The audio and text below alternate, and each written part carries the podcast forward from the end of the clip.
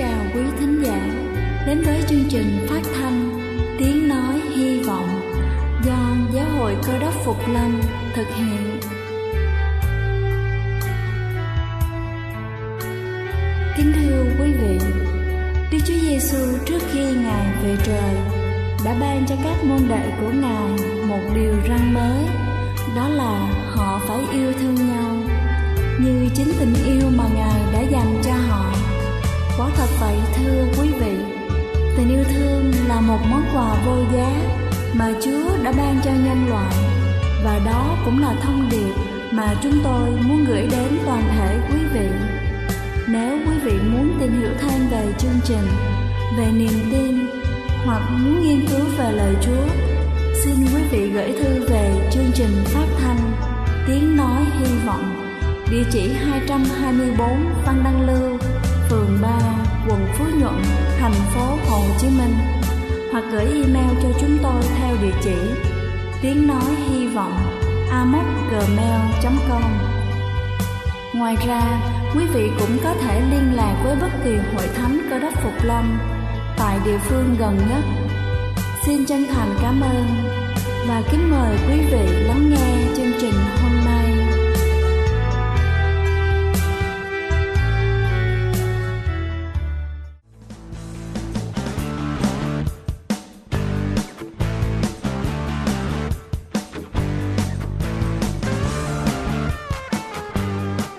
Xin kính chào quý vị thính giả thương mến, cầu xin Chúa luôn ban cho quý vị sức khỏe thật dồi dào.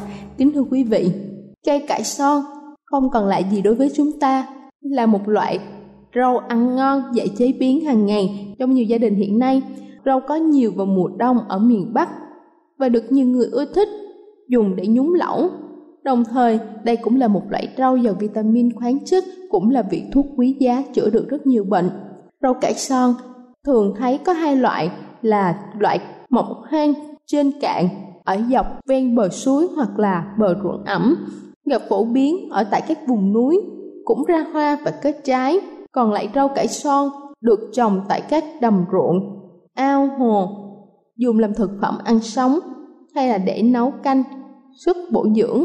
Ngoài ra, rau cải son còn là vị thuốc quý, rất giàu các dược tính. Đối với công dụng vượt trội của rau cải son, chúng ta có thể thấy trong rau cải son có chứa vitamin C cao, lại còn nhiều vitamin A, B1, B2 nên giúp cho chúng ta bảo vệ sức khỏe, chống oxy hóa, chống độc, làm tăng sức đề kháng của cơ thể, chống các hiện tượng lão hóa, bệnh lý, giữ gìn nét tươi trẻ. Ngoài ra, rau cải son còn chứa nhiều khoáng chất dễ hấp thụ như là canxi, iốt vì chúng đều ở dạng liên kết hữu cơ. Nên nếu ăn rau cải son thường xuyên sẽ cải thiện sự thiếu hụt canxi và iốt trong cơ thể. Còn đông y cho rằng ăn rau cải son sẽ giúp tẩy độc lợi tiểu, có nhiều chất xơ nên tác dụng tốt đối với dạ dày và tác dụng thông gan mật, góp phần làm giảm bệnh ứ máu. Món rau cải son nấu chung với cá tươi vừa ngon, bổ, mát, có tác dụng giải nhiệt phòng nhiệt lợi tiểu, cầm máu và chữa bệnh phổi. Một số loại bệnh có thể được chữa từ rau cải son như là chữa bệnh viêm phế quản, chữa ho lao, chữa bệnh thận, mật có sạn, làm thuốc nhuận hóa phế đờm, làm nước uống thanh nhiệt, chữa bệnh tiểu đường, chữa bệnh bí tiểu, chữa phù thủng, dùng ngoài da và có thể làm cho tóc mọc trở lại. Kính thưa quý vị, tôi vừa trình bày xong những công dụng vượt trội của rau cải son. Hy vọng qua bài sức khỏe hôm nay sẽ thật sự hữu ích. Chúc quý vị luôn vui khỏe. Đây là chương trình phát thanh Tiếng Nói Hy Vọng do Giáo hội Cơ đốc Phục Lâm thực hiện. Nếu quý vị muốn tìm hiểu về chương trình hay muốn nghiên cứu thêm về lời Chúa, xin quý vị gửi thư về chương trình phát thanh Tiếng Nói Hy Vọng Địa chỉ 224 Phan Đăng Lưu Phường 3 quận Phú Nhuận Thành phố Hồ Chí Minh Hoặc gửi email cho chúng tôi theo địa chỉ tiếng nói hy vọng amoc.gmail.com Ngoài ra, quý vị cũng có thể liên lạc với bất kỳ hội thánh cơ đốc Phục Lâm tại địa phương gần nhất. Xin chân thành cảm ơn và kính mời quý vị tiếp tục lắng nghe chương trình hôm nay. Xin kính chào quý thính giả đang nghe chương trình phát thanh Tiếng Nói Hy Vọng. Một đêm nọ trong một buổi truyền giảng tại một nhà thờ, có một phụ nữ trẻ được cảm động của Chúa và đã bằng lòng tin nhận Ngài. Người phụ nữ đó có một quá khứ thật xấu xa. Cô đã từng nghiện rượu, ma túy và làm nghề mãi dâm. Nhưng nay, đời sống của cô đã có những thay đổi rất rõ rệt. Thời gian trôi qua, cô trở nên một tín đồ rất mạnh mẽ trong hội thánh. Cô tham gia vào công việc hầu việc Chúa, dạy dỗ lời Chúa cho các em thiếu nhi. Và không lâu sau đó, cô được người con trai của vị mục sư chủ tọa hậu thánh để ý và mối quan hệ của họ dần phát triển. Và rồi khi mà họ chuẩn bị thông báo để làm lễ cưới thì lúc này nảy sinh rất nhiều vấn đề. Một nửa hậu thánh không đồng ý cho một cô gái có một quá khứ đen tối như cô trở thành vợ của con trai vị mục sư. hậu thánh bắt đầu nảy sinh nhiều bất đồng, quan điểm và tranh cãi về việc này. Cuối cùng, họ quyết định họp nhau lại để bàn vấn đề này. Vì mọi người cứ tranh cãi và không khí thì càng lúc càng căng thẳng. Cuộc họp dường như đi vào bế tắc. Cô gái nọ là người được mời đến ở trong cái cuộc họp đó. Cô rất buồn khi mọi chuyện xấu xa ở trong quá khứ của mình bị mọi người đem ra bị bàn bạc và chính nó là nguyên nhân khiến cô không đến được với tình yêu của cô và người con trai của vị mục sư. Lúc bấy giờ người con trai của vị mục sư cũng là người ở trong cuộc họp đó đứng lên. Anh bắt đầu nói chuyện với mọi người.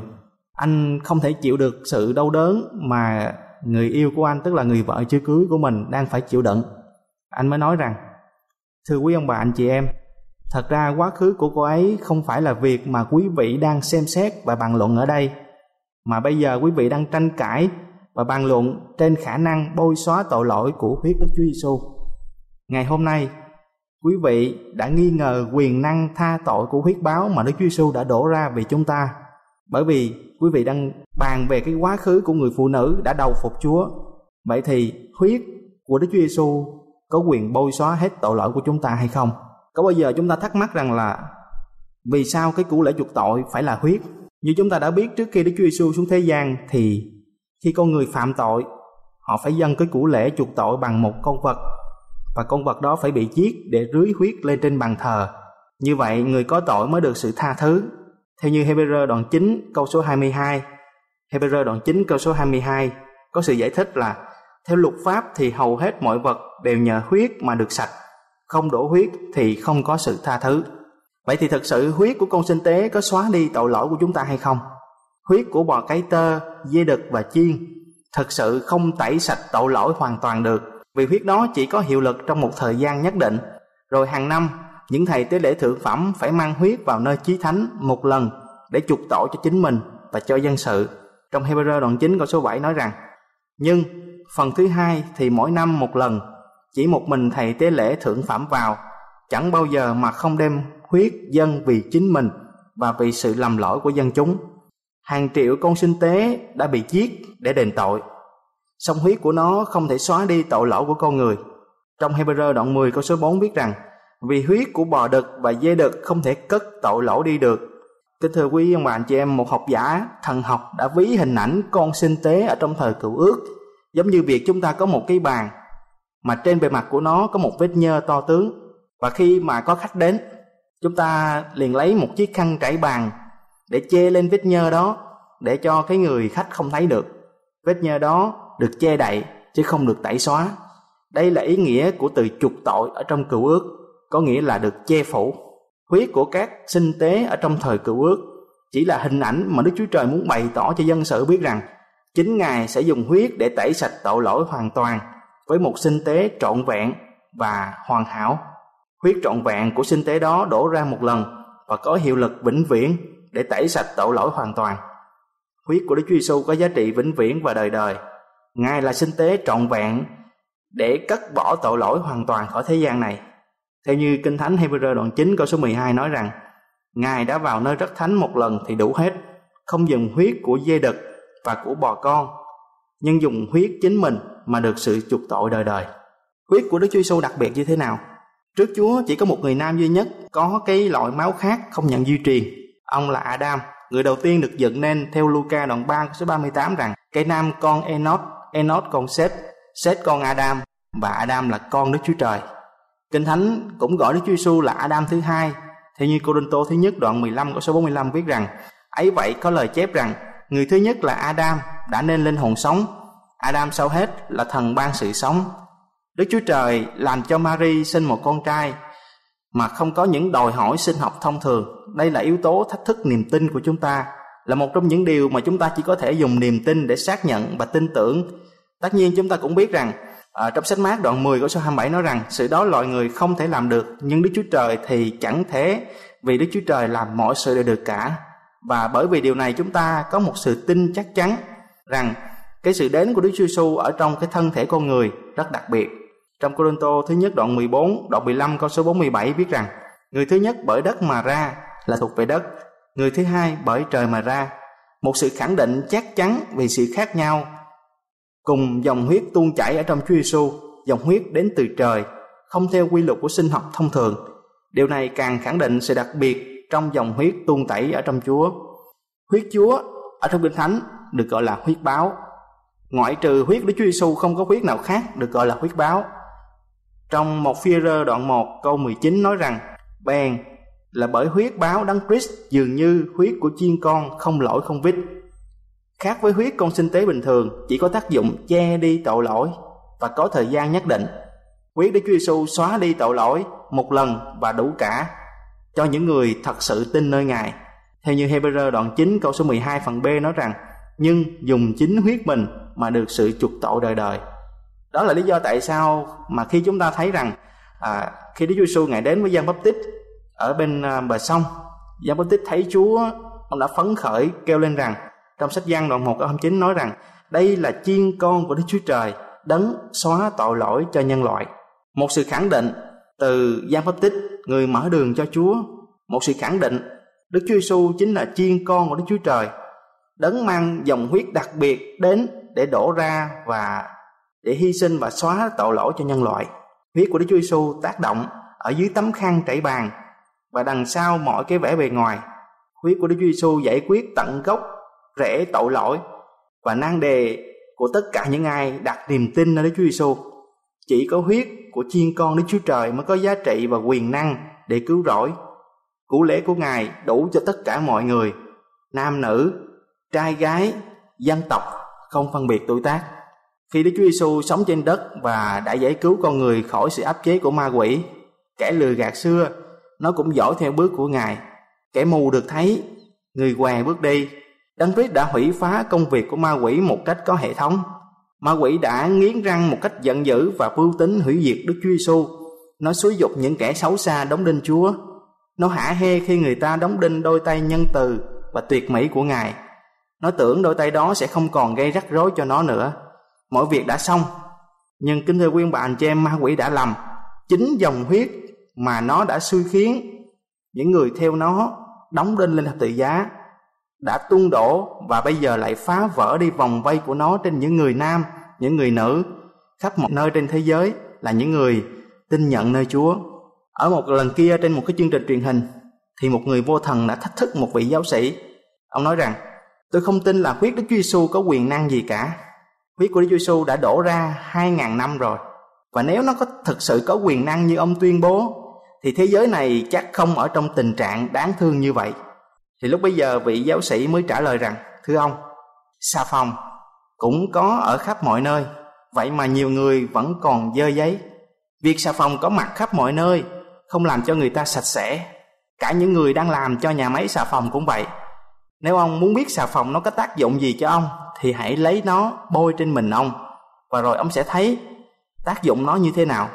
Cũng một lẽ ấy Huyết Đức Chúa Giêsu cũng vậy Biết về huyết à, nghe về huyết thì chưa đủ và cái người giáo sĩ mới nói rằng thưa ông tôi xin thách thức ông hãy bôi huyết đức chúa giêsu trên chính đời sống tội lỗi của ông để rồi ông sẽ cảm nhận được sự thay đổi sẽ cảm nhận được cái quyền năng sẽ cảm nhận được sự khác biệt của một cái người đã tiếp nhận cái dòng huyết báo nơi Đức Chúa Giêsu.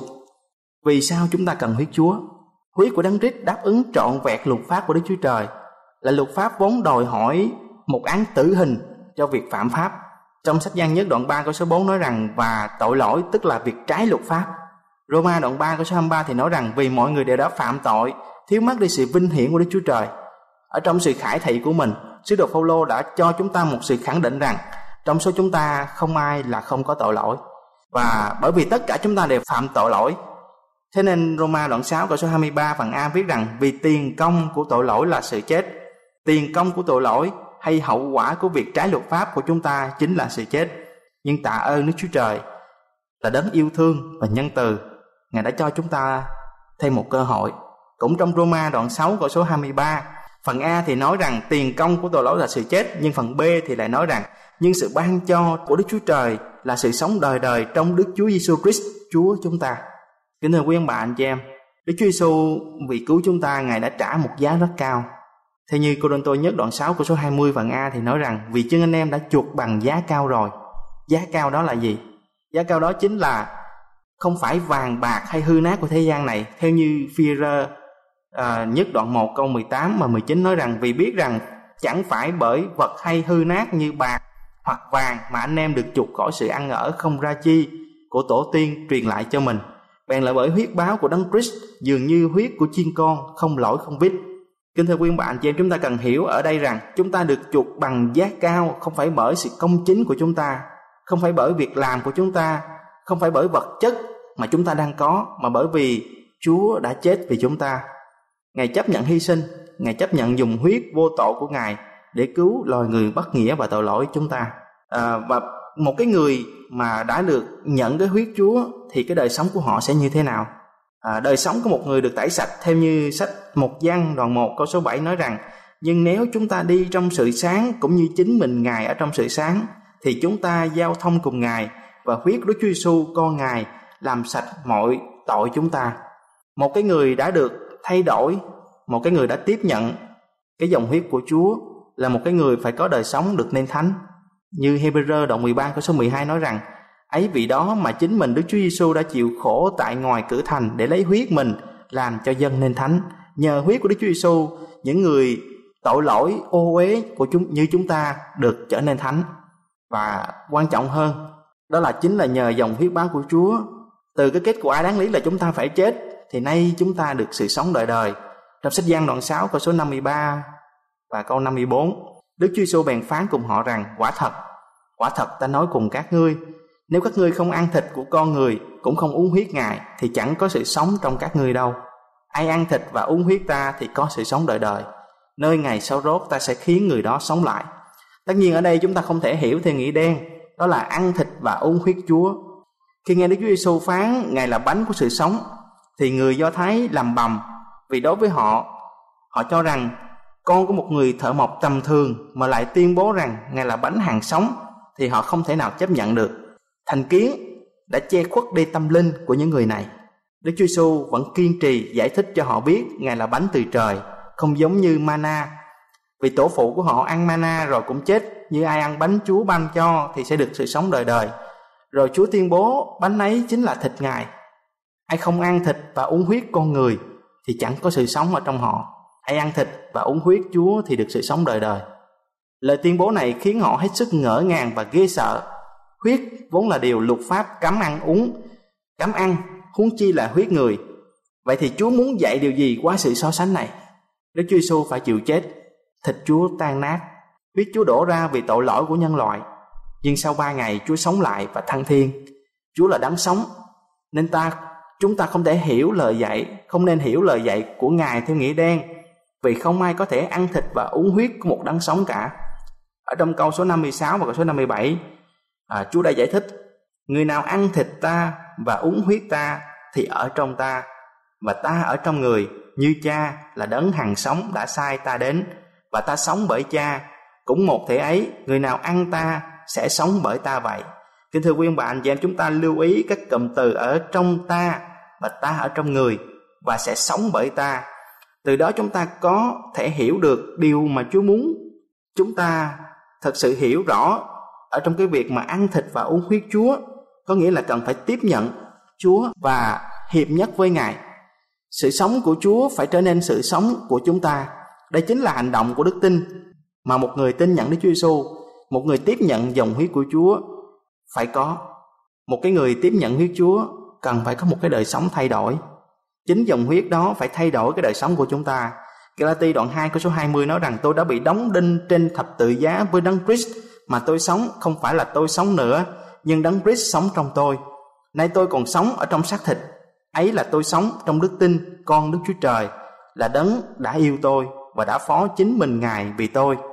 À, một đời sống phải biến đổi, một đời sống phải được thay đổi kể từ khi mà chúng ta tiếp nhận huyết Chúa.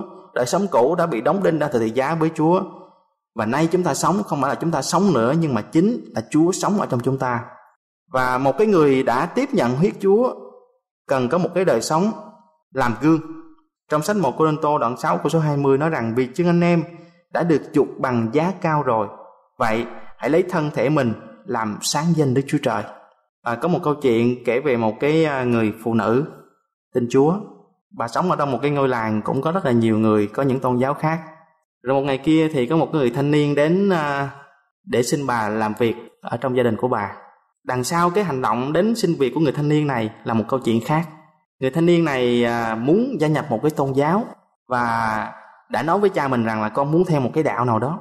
Và ở trong cái làng này có rất là nhiều đạo thì lúc bây giờ cái người cha mới nói với người thanh niên rằng con hãy khoan quyết định bây giờ con hãy đến ở với một cái uh, gia đình của cái đạo mà con muốn theo hãy ở với họ một thời gian rồi con hãy quyết định thế đâu người thanh niên này đến với cái uh, cái gia đình của cái người đàn bà người phụ nữ tên chúa này anh làm rất tốt.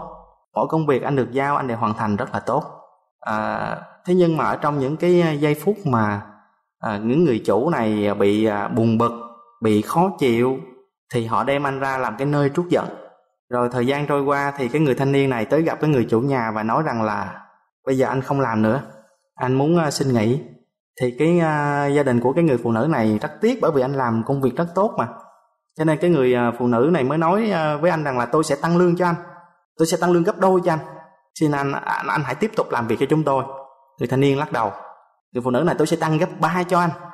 Người thanh niên cũng lắc đầu và không đợi người phụ nữ nói tiếp thì người thanh niên nói rằng là thực sự khi mà tôi đến đây không phải tôi làm để kiếm tiền nhưng bởi vì là tôi muốn tìm một cái tôn giáo để tôi gửi gắm cái niềm tin của mình. Và cha tôi khuyên với tôi rằng hãy đến hãy ở với những cái người mà con muốn theo cái niềm tin của họ hãy đến đó hãy ở đó. Để rồi con hãy quyết định rằng con có nên tin cái niềm tin của họ hay không. Thì lúc bấy giờ thì người, người phụ nữ mới nói với cái người chàng trai rằng tại sao không nói với tôi ngay từ lúc đầu? Tại sao không nói với tôi cái lý do mà anh đến ở với tôi? Không phải làm để kiếm tiền mà đến để tìm để để tìm hiểu cái niềm tin mà tôi đang tin. Chúng ta không biết ai đang nhìn chúng ta trong cuộc đời này. Có lẽ nhiều người sẽ bởi cái đời sống của chúng ta bởi vì cái tấm gương của chúng ta mà rồi họ sẽ tiếp nhận chúa cũng bởi rằng chính cái tấm gương của chúng ta sẽ khiến cho họ xa lánh chúa Vậy thì xin chúng ta hãy nhớ lại rằng một cái người đã tiếp nhận cái dòng huyết của Chúa là cái người phải đóng đinh trên thập tự giá cái đời sống cũ của của mình và cái người phải lấy chính cái đời sống của mình làm sáng danh Đức Chúa Trời. Tóm lại kính thưa quý ông bà anh chị em, chúng ta mỗi người đáng lý phải chết vì tội lỗi của mình. Thế nhưng Esai đoạn 53 từ câu 4 đến câu số 8 đã thuật lại một cái câu chuyện khác. Esai đoạn 53 từ câu 4 đến câu số 8 Thật người đã mang sự đau ốm của chúng ta, đã gánh sự buồn bực của chúng ta, mà chúng ta lại tưởng rằng người đã bị Đức Chúa Trời đánh và đập và làm cho khốn khổ. Nhưng người đã vì tội lỗi của chúng ta mà bị vết, vì sự gian ác của chúng ta mà bị thương, bởi sự sửa phạt người chịu chúng ta được bình an, bởi lần roi người chúng ta được lành bệnh. Chúng ta thảy đều như chiên đi lạc, ai theo đường nấy. Đức giê va đã làm cho tội lỗi của hết thảy chúng ta đều chất trên người. Người bị hiếp đáp nhưng khi chịu sự khốn khổ chẳng hề mở miệng như chiên con bị dắt đến hàng làm thịt như chiên câm ở trước mặt kẻ hất long người chẳng từng mở miệng bởi sự ức hiếp và xử đoán nên người đã bị cất lấy trong những kẻ đồng thời với người có ai suy xét rằng người đã bị dứt khỏi đất người sống là vì cớ tội lỗi của chúng ta đáng bị đánh phạt hay không? Ở trong cái phần kinh thánh này, nó làm cho tôi nhớ lại một cái bài hát có tên là dòng huyết tha tội. Ở trong đó nó có một cái phân đoạn như sau. Trên đôi gỗ tha, trên thập giá xưa, ngài đã gánh hết bao tội ác tôi ân tình lớn lao con trời rất cao. Và khi Giêsu đớn đau, vác thập tự cô đơn bước lên trên đồi ô tha vì yêu thương thế nhân, ngài đã gánh bao nhiêu hình để rồi tôi nhận được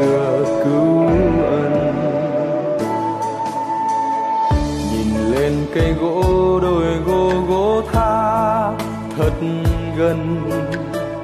Khi nhân loại đã đóng đinh Giêsu nhìn lên cây gỗ đôi gỗ gỗ tha ngàn lần. Tận khi đau đớn Giêsu đã chút linh hồn. Có phải dao đâm sâu vào hông Chúa? Có phải mau tuôn ra từ bàn anh chính những ô tôi nhốt nhớ đời tôi. Chúa đã chết cho tôi được ơn cứu huyết bao đã buông tha sạch tội ô Chúa đã thắng tư thần để tôi sống với Ngài mãi muôn đời.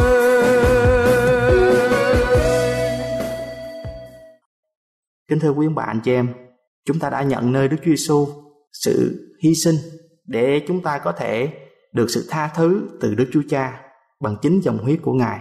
Cho nên một lời kêu gọi cho chúng ta rằng hãy sống một đời sống thay đổi, hãy sống một đời sống của một người đã được nhận huyết Chúa, một đời sống đem lại ánh sáng cho những người chung quanh, đem lại ánh sáng cho danh Chúa, một đời sống rao truyền sự hy sinh, tình yêu của Ngài không có giới hạn cho bất kỳ ai. Vì huyết của Chúa đã đổ ra cho nhiều người được cứu. Và cũng hãy nhớ rằng vì chính tội lỗi của chúng ta mà huyết Ngài đã đổ ra, mỗi sự vi phạm của chúng ta được tha thứ bằng những lần roi rướm máu trên thân thể của Chúa. Thế nên khi mà chúng ta được bị cám dỗ để phạm tội, xin hãy nhớ đến cái khung cảnh mà Chúa bị thọ hình ở trong những giây phút đớn đau nhất, những lần roi Ngài chịu, những vết thương Ngài mang, đó chính là những những cái lỗi lầm, những cái tội lỗi của chúng ta. Xin hãy nhớ lại rằng nếu chúng ta đã tiếp nhận cái dòng huyết của Chúa, hãy sống một cuộc đời có một người được nhận huyết. Cầu xin Đức Thánh Linh ngã cùng với tất cả quý ông bà anh chị em, những người đang nghe chương trình. Amen.